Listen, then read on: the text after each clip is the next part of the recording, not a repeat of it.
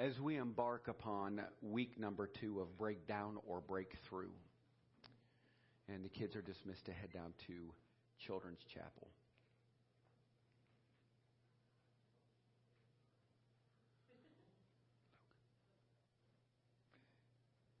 Pastor Luke, could you tell him? Could you see my wife real quick, Pastor Luke? Thank you.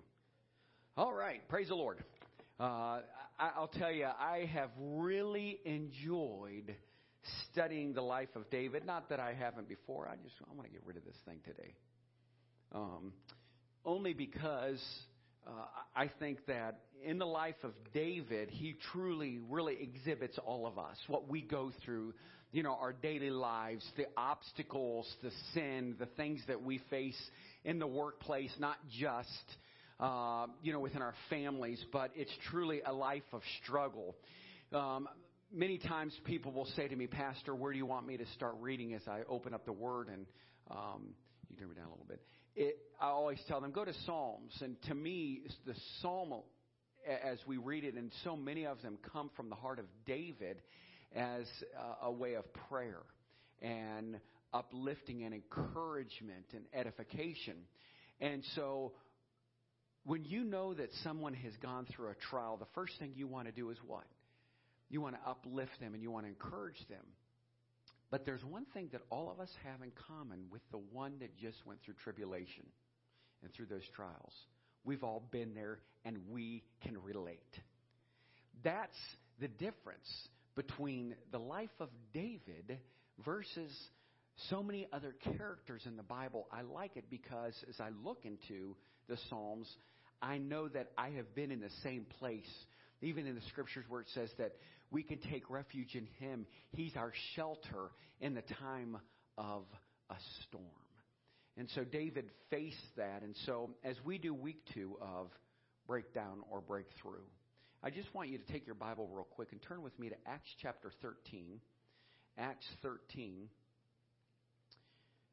verse 22. And we're going to start off today's message with this text and this verse. Acts 13, verse 22. But God removed Saul and replaced him with David, a man about whom God said, I have found David, son of Jesse, a man after my own heart. He will do everything I want him to do. Now, hold on just a minute. So, here is the introduction. Here's where we're, we're beginning. And it says right now that God said that I have found favor with David, a man after my heart, a guy that I can trust in, a guy who will become my confidant. We have this relationship, and I trust in him. Now, hold on a minute. And it begins with this and he will do everything I ask him to do. Profound, isn't it? Wait a minute. I thought David was a character from the Old Testament. But yet, in Acts, God makes reference back to a man that struggled a man that had adversity, a man that went to a place of mourning, a man that, as we read last week, went to Ziklag and, and went to a place where he said, I'm going to escape. I want to get away from God, from the influences. And that's what so many of us have a tendency to do. And so I want you to just stop this morning. And right now, as you think about this morning's message, where was your breakdown that brought you to your breakthrough? Where was the place that you found Jesus Christ as Lord and Savior? Where was that moment of hope that you found God? You know where it was at. You remembered that moment. You remembered the excitement do you remember that as soon as you became born again, just the desire that you had to do everything that God asked you to do? But where do we lose heart? What happens? Because of our sinful nature, Because of the journeys that we choose to take in our life, we lose perspective. And we have to go back to those moments and remember what God has done for us, even when we feel we have lost our way. I want you to place yourself in David's sandals for just a moment. You were told as a teenager that you were going to be the next king of Israel. The old man of God came and anointed you for that office. His name was Samuel. The next thing you know, you're in the royal palace playing and singing for one of the most powerful men of all time, and his name was King Saul. Like a whirlwind, one activity after another took place in your life that brought you to a national prominence. You killed Goliath with a single stone thrown in your sling. You were promoted in the army and made the captain over a thousand men. Then you got married to the king's daughter and were best friends with Jonathan, the king's son. It seemed that every event in your life was bringing you ever closer to the day that you would step up and claim the throne of the land as your own.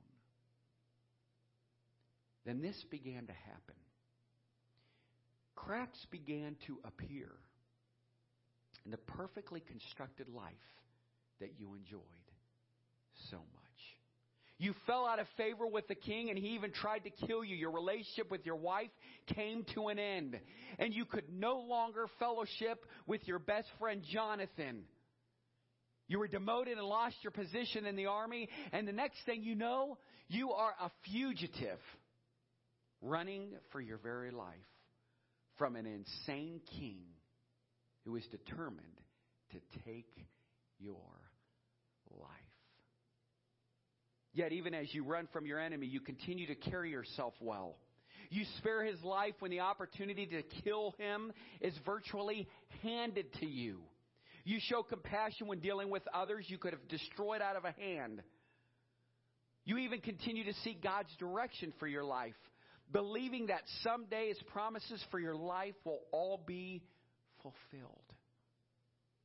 And one day, something changes. You get up, you awake as usual. But somehow the world is differently today. For the first time, it looks like God may have forgotten who you are. He forgot all about you, what you've gone through.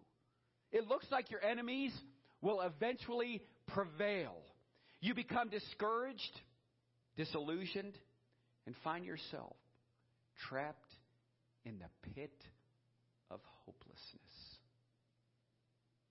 Well, while you're in that state of despair, you make a foolish decision that alters the course of your life, brings you troubles that you could have never imagined, and leaves you broken spiritually.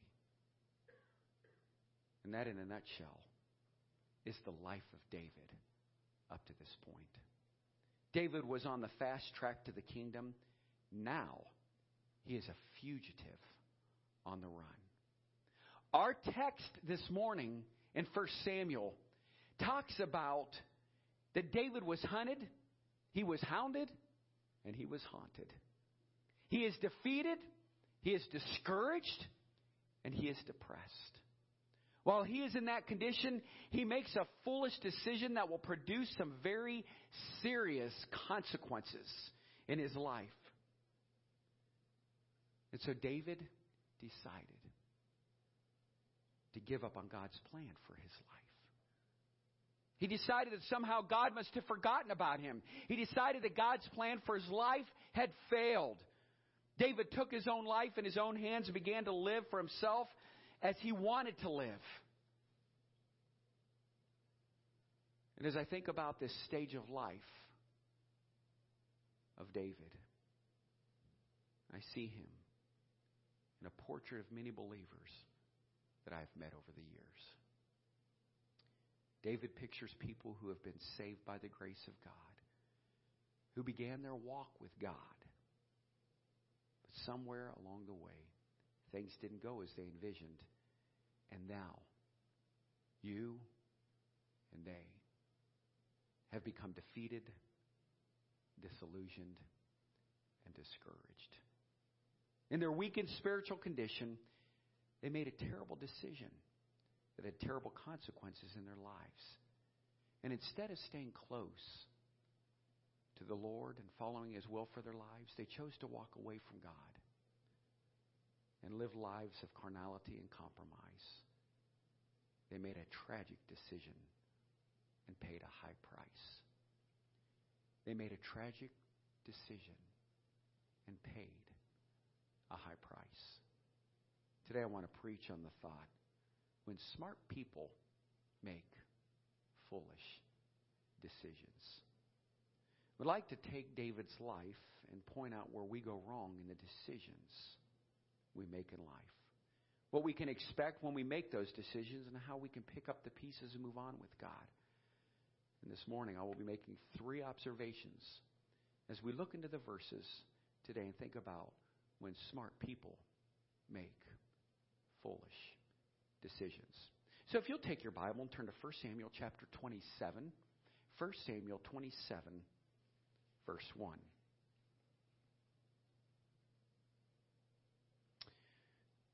Psalm 27, verse 1. And, and last week I gave you a platform as what David was going through. I'll make reference to it. I don't like to go backwards to go forward. But what we'll do is we will we'll make this uh, relate to all of us and applicable for each and every one of our lives as we figure out how we too can overcome these areas of disillusionment, discouragement, abandonment, feeling a sense of defeat in our walk with Christ. Before we, we go into this text, by a show of hands, have you ever felt a little bit defeated, disillusioned, abandoned? I've been there. I have felt it. And I want you to know, church, that you can rise up.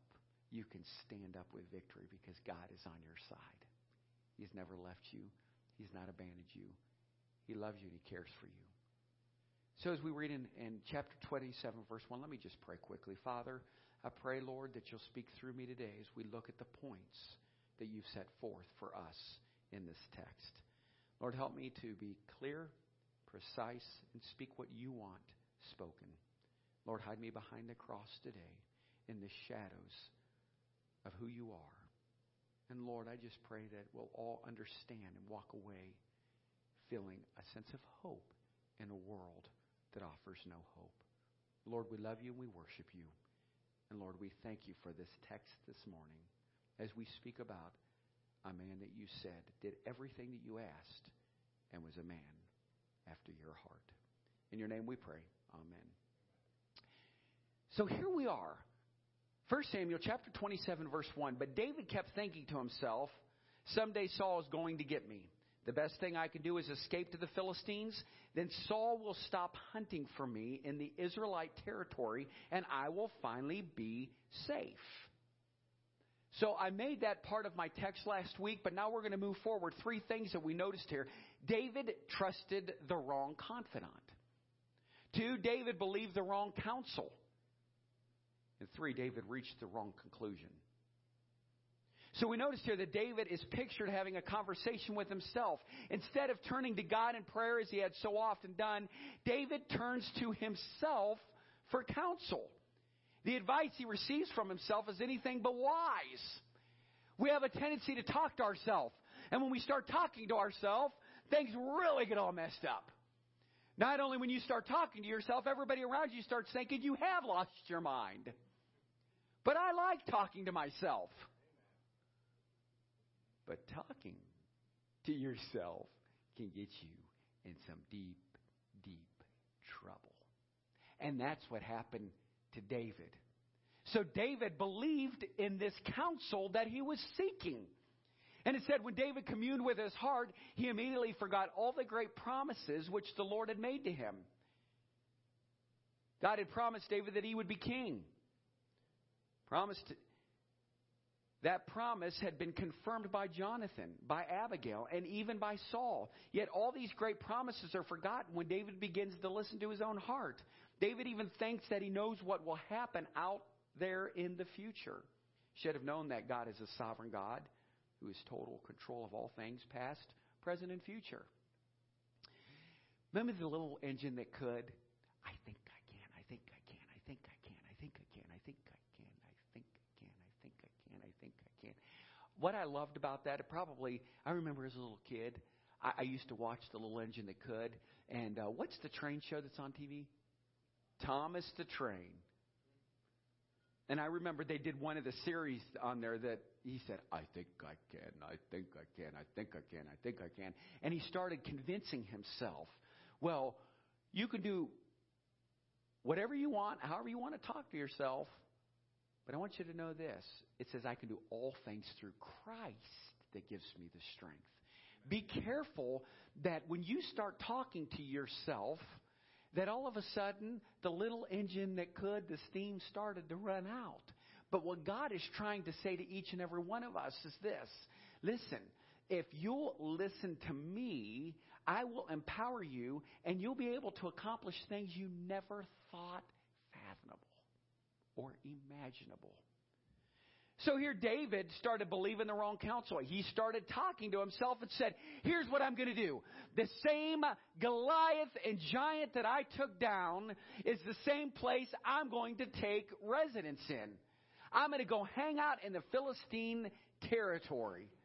That doesn't make any sense to me. Why would you go hang out with your enemies? Well, because all of a sudden you start taking your own counsel and you start admitting to yourself, it's okay. I don't want to get ahead of myself, but David reached the wrong conclusions. You see, because David listened to his heart, he chose to abandon the path life God had placed in him for all those years. He decided that he would be better off fleeing to the land of the Philistines where he thought he would be safe from King Saul. Imagine the future king of Israel running to the arch enemies of God to beg for help. That's the kind of trouble David's heart got him into. And this morning, I just want to encourage each and every one of you and challenge you to be very, very careful of trusting your own heart. When we consult the heart, we will get in touch with our human nature. Our old human nature is fallen. It always looks at things at an earthly level. When people say, Well, I feel it in my heart, they're usually headed for trouble. That is why the Bible cautions us against trusting his heart. And we'll go into it this morning. We have a lot to cover. Jeremiah 17 9, Proverbs 28 26, Ecclesiastes 9 3, Mark 7 21 and 22. When you talk to yourself, be sure to talk to yourself about the things of God. But I do want to turn to Ephesians chapter 5. Ephesians 5. In 19 and 20, it says this When you follow the desires of your sinful nature, the results are very clear sexual immorality, impurity, lustful pleasures, idolatry, sorcery, hostility, quarreling, jealousy, outbursts of anger selfish ambition, dissension, division, envy, drunkenness, wild parties, and other sins like these. Let me tell you again, as I have before, that anyone living that sort of life will not inherit the kingdom of God. Why? Because the Holy Spirit says this it produces this kind of fruit in our lives love, joy, peace, patience, kindness, goodness, faithfulness, gentleness, and self control. Now, we see this here. And yet we have to be careful because when someone says, just listen to your heart, what is your heart telling you to do? They can give you advice that can lead you to spiritual wreck and ruin if you are foolish enough to follow it. Oh, follow your heart. I speak of five components in marriage counseling financial, spiritual, emotional, mental, and physical. And as I'm sitting down with man and woman, we have to go over the emotional component. But God gave woman to man and man to woman so that man can lead. The Bible says in Ephesians 5 to submit to one another in the fear of God. But it's to, pro- men, listen, take a step. It's there to protect your wife. Give great counsel. Because sometimes emotionally and mentally, women will get bound up and, and just start thinking not as logical. But I'm not just blaming the women, I'm blaming the men. Because here was David who decided to get emotionally attached to himself. I can't do this. Even though I was 15 years old and I took down that giant, I just can't do it anymore. Got upset. I'm like, really? You're a crybaby. Watch trusting your heart. Because here's what will happen your heart will say things like this to you Oh, this church is dead. Listen, you don't need to go. These people don't even like you. God is being unfair to you. You would be better off if you just stayed home or just went somewhere else. Listen, that preacher is mean and selfish. You're really missing out. There's nothing wrong with living it up every now and then. God doesn't even care about you. If He did, these things would not be happening to you. Listen, just once, just one time won't hurt. Just a little won't even matter. You get the picture. And he says, in all these things, you can't inherit the kingdom of God. Many of you know exactly what I'm talking about, don't you? Your heart will trick you, deceive you, lie to you, and lead you down the wrong path of life. If you listen to your heart, you will find yourself where David found himself, out of God's will, out of God's place for his life, and out of God's fellowship. If you listen to your heart, you will find yourself living a life of spiritual compromise, and you will find yourself a backslider on the outs with God and visiting a place called Ziklag in the enemy's territory, in a city and in a place that won't bring love, joy, peace, kindness, gentleness we have to be very, very careful. David made wrong decisions because he listened to his heart and it led him astray. Be careful, church. Be careful, my friends. Some are heading in that same direction today. One, the reason for David's decision was he listened to his heart. Two, the result of David's decision. We won't go back through, I know some of you weren't here last week, but 1 Samuel chapter 27, but I'll just make reference because I want to move over to 30 here in just a minute, chapter 30.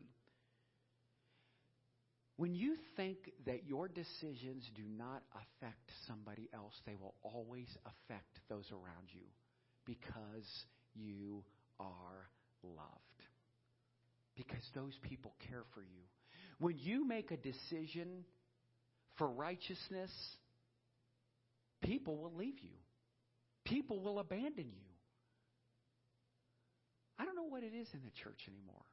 When you start making people accountable or speak unrighteousness, turn from your wicked ways so that God can hear your prayer from heaven and heal your life, people don't want that today.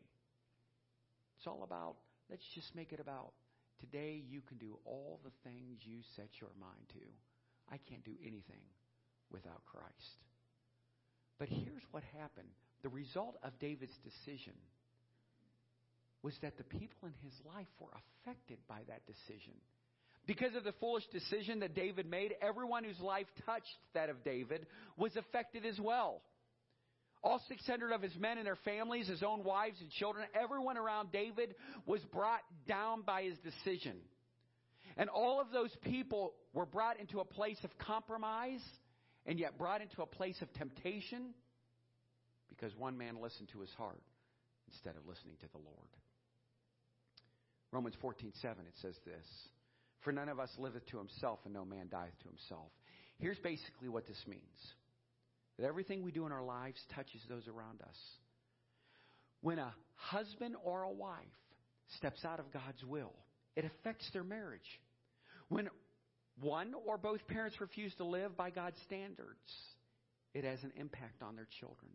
People at school, at work, and at church are touched by the way we live our lives because we never know who is watching or who might be hindered when we give in to the advice of the heart and walk away from God. But remember, there's a price to pay for touching others in a negative manner. Be careful what advice you take. Be careful what you listen to. Oh, pastor, just just know this. It's not worth it. You don't make a difference for anybody. You ought to just resign. You want to put up with that nonsense? Listen, you've already lost some loved ones. Go ahead, keep it up. You'll lose them all. Who am I listening to? I'm listening to the enemy. I'm listening to the influence of the enemy. I'm here to tell you, church, you stand firm, stand strong, because God's about ready to do something great in your life. And that's why all of this is starting to come down on you harder than you ever thought it would. I have loved those moments when I have felt like I was in a valley. I give this illustration. When you're on a mountain, and, and when I'm counseling folks, I'll say, you know, those mountaintops experiences are great. It's almost like, do you know when you're at Cedar Point, and I don't want to be there at Cedar Point anymore. For all you Cedar Point followers and lovers, John and Jody, my girls, Pat and Cindy, you guys go ride those roller coasters. You go to the almost touching the clouds in the sky because I'd scream like a girl, pass out, die. I don't know. I'm just not up for that stuff anymore. I, I respect you for your level of courage. But you know that feeling when you get to the top? I remembered it as a kid. You get up there and it's going real slow. But why can't they just like shoot you to the top? Because when I'm in something that's going like this and it's taking me upward, all I'm seeing is the sky and I'm afraid of heights and I know that when I get to the top I got to look down. Now, that doesn't do too well with my belly. It doesn't do too well with my head. It doesn't do too well with my soul. Because when Jesus raptures me out of here, I'm not. I'm going straight up. I'm not coming down. I'm going to tell you all that right now. So I've given up on the Magnum, the Excalibur, Ride It in the Sky ride, whatever they're called. I don't even know anymore.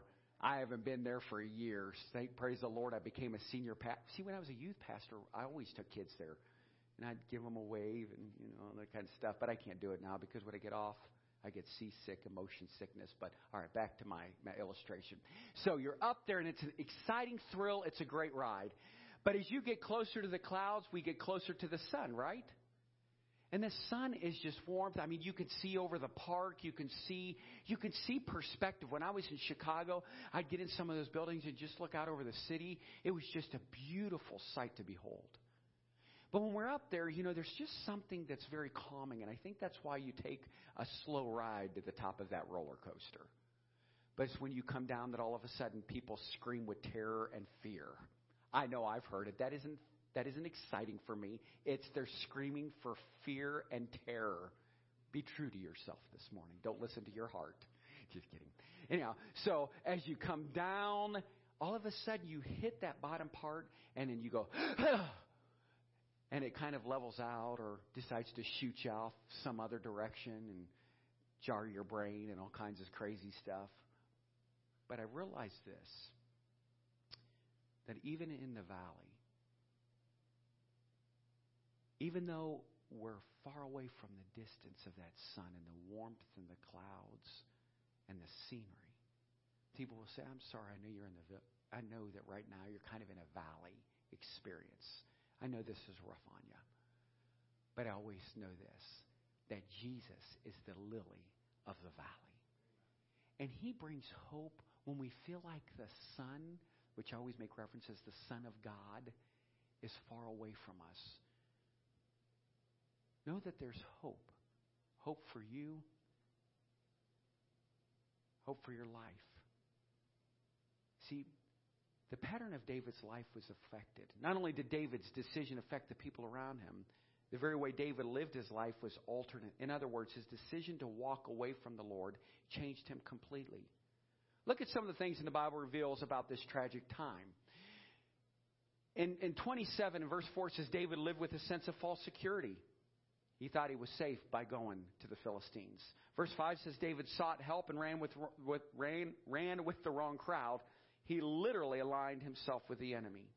Then David did things that he never would have done before. He murdered, he lied, he submitted himself to the enemy of God. The whole fabric of David's life was altered by the decision that he made. David stayed with the Philistines for 16 months. We're not talking a week. He hung out with the very people that he hated. Now, hold on a minute. He hung out with the very people that God hated. Wait a Pastor, you just told me that he was a man after God's own heart. Oh, he was. And when he was a boy, he did everything. But you see, discouragement and defeat and disillusionment came in his life, and he lost his way. Yet remember, he's still the lily of the valley. And even though he's with the Philistines and things are taking place, realize that God is always there. It's also worthy to note that no psalms are attributed to David during this period of his life. It seems, though, that the sweet singer of Israel has lost his voice.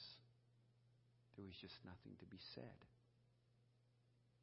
When a believer makes the fatal decision to walk away from the Lord and from the place of blessing, their life will be affected in a negative way. Prove it, Pastor. Oh, but I can. I have watched people walk away and turn to the hurts, the habits, the hang ups, the addictions. One woman said to me, Why did God take my loved one? I'm done. I'm not serving him. I'm not going. Oh, be careful, church. Because I watched her life spiritually, physically, mentally, emotionally, financially decline rapidly. You see, the God of the yesterday is the God of today, and He'll be the God of tomorrow. And it took some suffering for David to experience that. Like the prodigal, they will live in a false sense of security. But the backslider is never out of the view of the Lord God, nor is he too far away to avoid chastisement. Turn over with me to Hebrews chapter 12. I want to read this today. Hebrews chapter 12. We're going to read verses 6 through 12. While you're turning there, I'm going to read up to verse 6 because I just like this text. It's where God disciplines and proves his love toward mankind. Therefore, since we are surrounded by such a huge crowd of witnesses to the life of faith, that is strip off every weight that slows us down, especially the sin that so easily trips us up. And today I'll be reading out of the NLT. And let us run with the endurance the race God has set before us. We do this by keeping our eyes on Jesus, the champion who initiates and perfects our faith. Because of the joy awaiting him, he endured the cross disregarding its shame, now he is seated in the place of honor beside God's throne.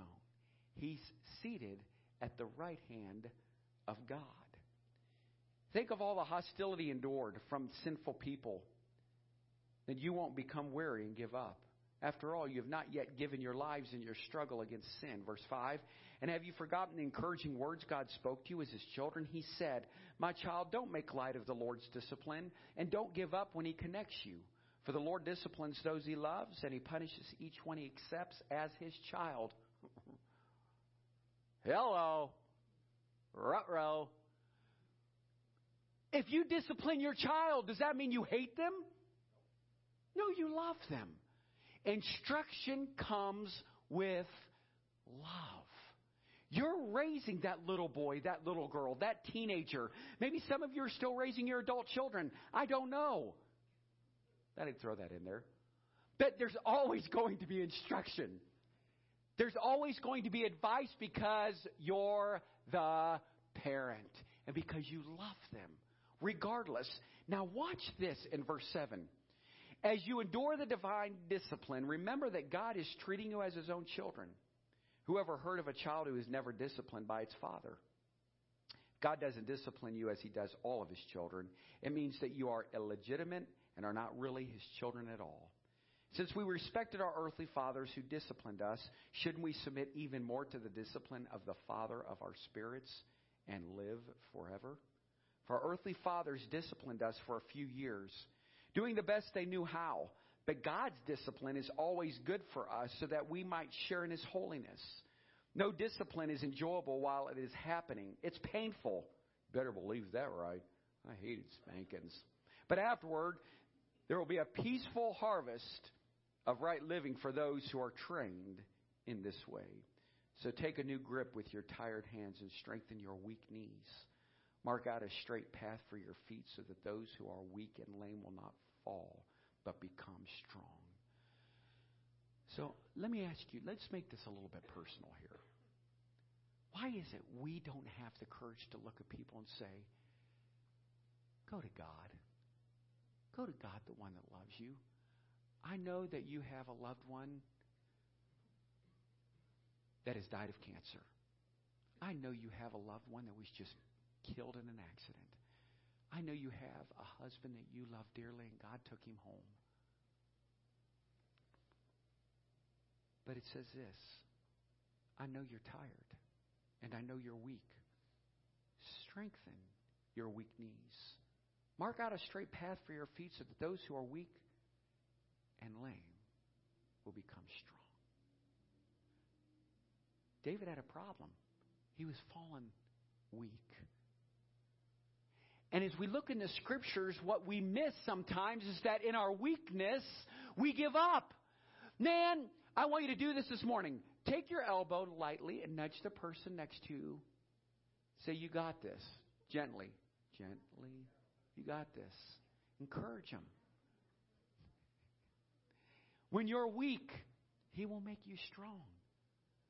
I know some of you are tired, some of you are weary. Working in the ministry is exhausting.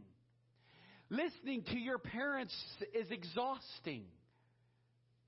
Listening to God is exhausting, yet it's rewarding. So David came to a place where he had to cry out. But be careful when sin encompasses your life. You cannot walk away from God and go off into sin and not be affected. If walking away from the Lord does not alter your life, then I would venture to say that you were not His to begin with. I've watched people suffer. So now we notice the peace of David's life was affected. So go back with me, if you would please, to 1 Samuel. And I want to read just what took place in David's life. So in, in chapter 29, we notice that David has lost his identity. He unites himself with the Philistines to go and do battle with his own people, Israel. But even Philistines do not want him around. They've even said, Get rid of him, he'll turn on us. David reveals the depths to which he has fallen. In chapter 29, it says David is declared to be a faithful servant of Achish. Why would you follow a pagan god, an enemy of the children of Israel, God's people? Why would you do that? Then we notice that David, in chapter 30, finally reaps the harvest of the wickedness he has sown. And then he loses far more than he could ever imagine. Let's read together. So then David starts to destroy the Amalekites. Three days later, when David and his men arrived home at their town of Ziklag, they found that the Amalekites had made a raid into the Negev and Ziklag. They had crushed Ziklag and burned it to the ground. They had carried off the women and children and everyone else, but without killing anyone. When David and his men saw the ruins and realized what had happened to their families, they wept until they could not weep any longer. It says, they lost all they had. David's two wives, Ahinoam from Jezreel and Abigail, the widow of Nabal from Carmel, were among those captured. David was now in great danger because all his men were very bitter about losing their sons and daughters. And they began to talk of stoning him. But David found strength in the Lord his God. Interesting. Hold on a minute.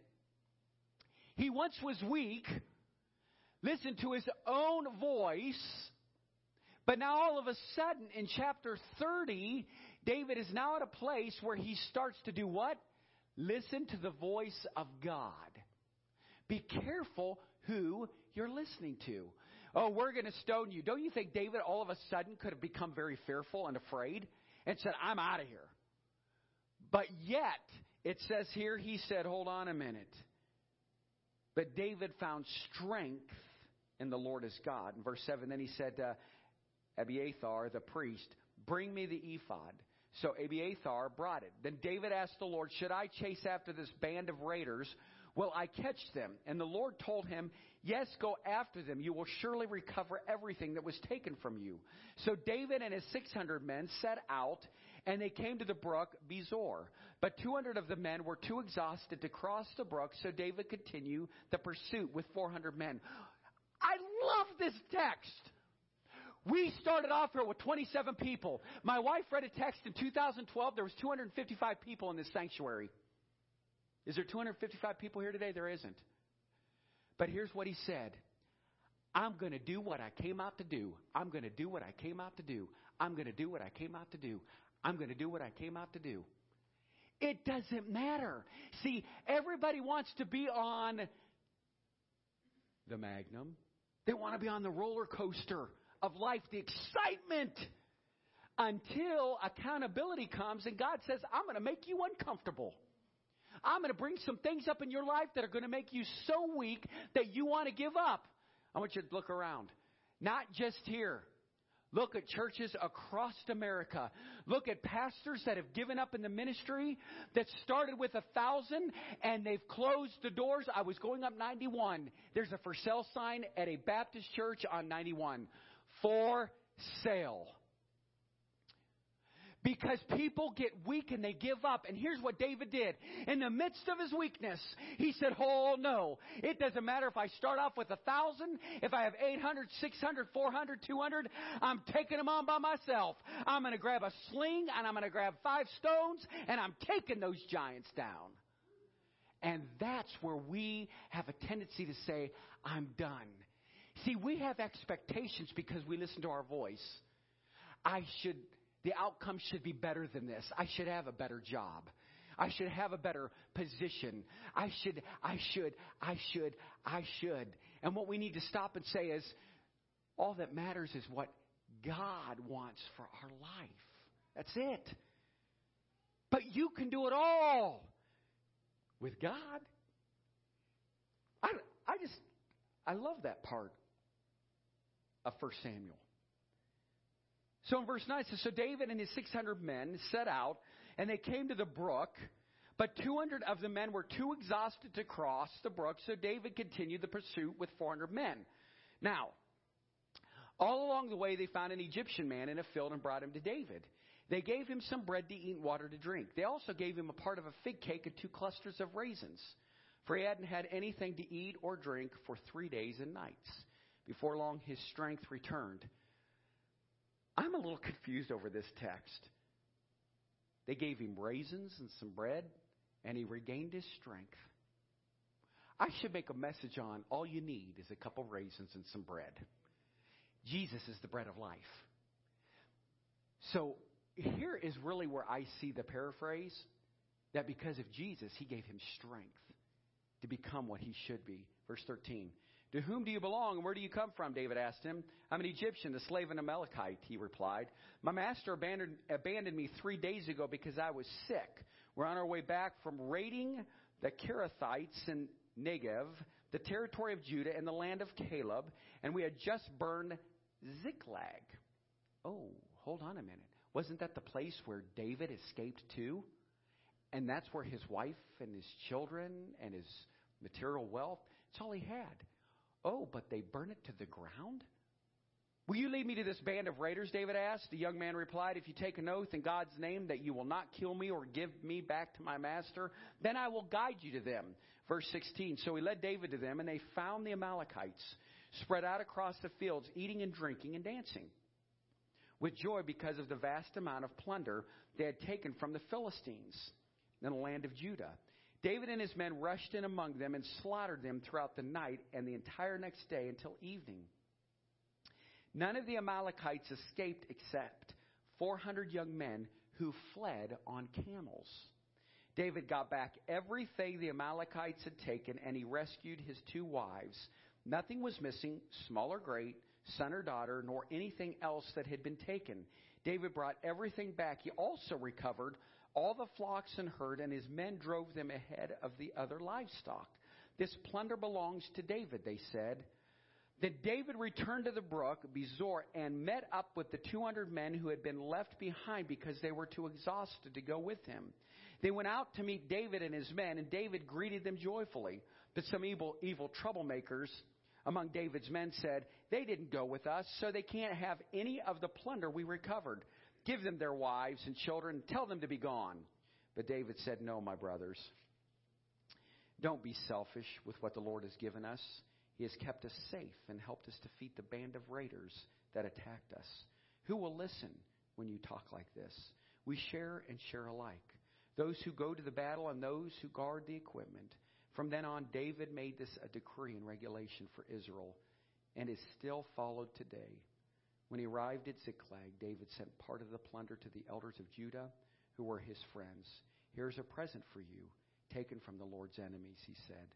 The gifts were sent to the people of the following towns David had visited Bethel, Ramoth, Negev, Jattir, Aroer, Siphmoth, Eshtemoa, Rascal, the towns of the Jerahmeelites, the towns of Kenites, Hormah, Borash, and Attic, Hebron, and all the other places David and his men had visited. Here's where we move forward. We notice that sin gets in our lives. But I want to just kind of make it more personal, and then we'll we'll move into to closing this message and and bring it to a close today. Is it really worth it to you to leave everything that God has given you? Is it worth it to you to leave your family, your home, your church because you had a little disappointment here and there? Is it worth it to you to give up on God because you have felt the pressures of life come down on you and things aren't turning out the way that you had anticipated or expected? God's there to give you a hope and a future. Let us not think that one second that we can walk away from the Lord and do so without consequences. There will be a price to pay, and God will have no trouble collecting that price from our lives. That is the clear lesson of Scripture in Numbers 32 and in Psalms 13. Before you make a foolish decision to walk away from the Lord, consider the price that you might have to pay. Love the Lord your God with all your heart, soul, mind, and strength. My daughter's making fun of me because it came out God for little English God this morning. The recovery from David's decision. David repented before the Lord. David relied upon the Lord. And David returned to the Lord. You can never, ever get where you need to go until you acknowledge your own sin in your own life. David finally acknowledged it. And once he finally repented, God blessed his life. Have you repented? Have you said, God, I know where I've done wrong. I know how I've wronged that person. I know I've taken my eyes off of you. I know I've lost my way. I don't share the gospel. I don't share your love. You know why? Because it's just not worth it to me anymore. Maybe you, you have been suffering financially. Maybe you've been suffering spiritually. Maybe you've been suffering, suffering physically, mentally, emotionally. Give it back to God. Give Him back what was His to begin with. And that's your life. Most of what we have learned from David has been a lesson in what a person should not do. But in the last passage that I read in chapter 30, David clearly shows us what we are supposed to do when we have allowed ourselves to walk away from the Lord. The first step in getting things right is repentance. Each and every one of us need to get before the Lord and deal honestly with our sin. When sin is confessed and handled God's way, He will forgive that sin and restore the fallen saint. That is a blessing because there is not a saint in this world who does not fall into sin from time to time. And this morning, if you have wandered away from God, you need to know that you can come home today and find complete forgiveness and complete restoration. Did you notice when I had read this morning the Lord's response to the repentance of David? David was out of God's will for 16 months. Then he falls down before the Lord and deals with his sin. Does God say, I'm sorry, David, but you have crossed the line. I have found someone new to be the king? Does he say, I'm going to give you three months probation? If you do all right, then we'll talk about restoration.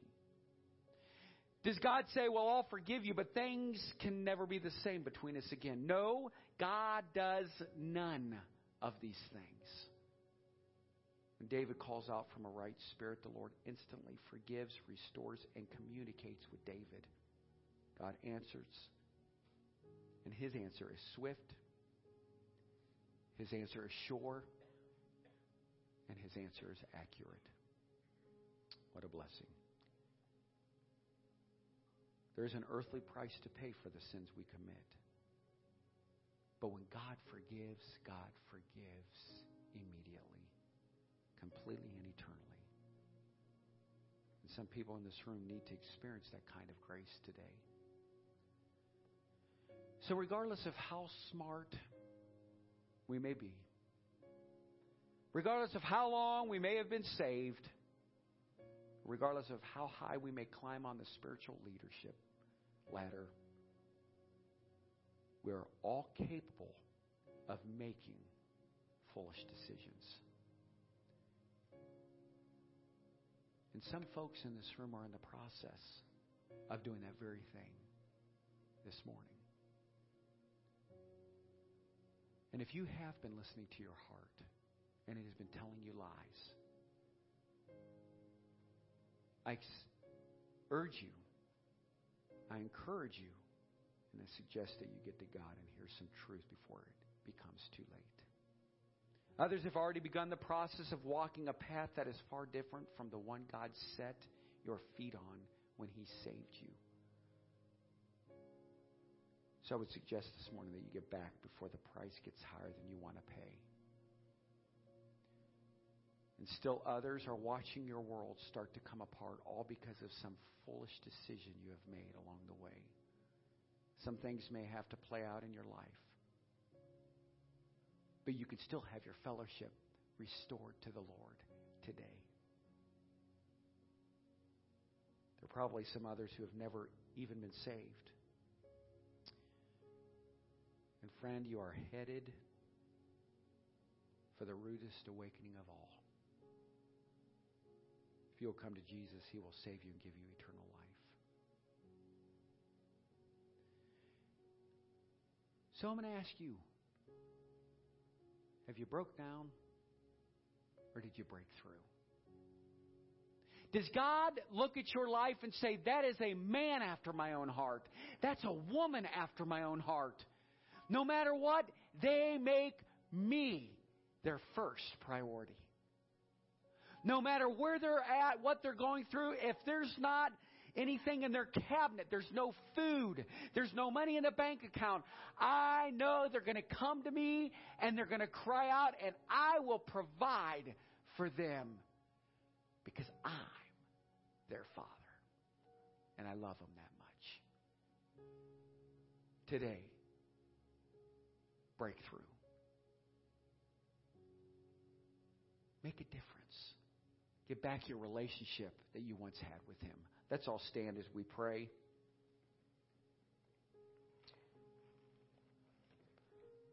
And I'm going to leave you with this thought. Listen to the voice of God. Listen to His voice and not your own. Get into the Word. Get into a regular prayer life, a prayer habit. Turn from sin. Seek His face. And He'll heal you, He'll help you. And if you're the last man standing, it's all right. God's on your side. Father, we come before you this morning. Lord, help us to just break through. Lord, so many of us have come to a place in, in our life where we just want to give up. Lord, I stood in Columbus yesterday at a mall where there was so much Islamic influence from the Muslim world I've never seen before in my life. Christians have set back and they've given up because they do not believe the power that you have to help us, to guide us, to strengthen us, to protect us. So, God, today in our weakness, we cry out to you. Give us a heart for souls, for others. Give us a heart for people. Give us a heart to listen to you, to your voice of reasoning and not our own. Thank you for a man that lived a life. And even though there was sin, you still strengthened. You still listened. And you showed grace. Thank you, Father. Someone is here today that does not know you, may they come before you. May they lay their petitions before you, their requests before you. Free us, encourage us, and help us today. In your name we pray. And God's people said, Amen. Remain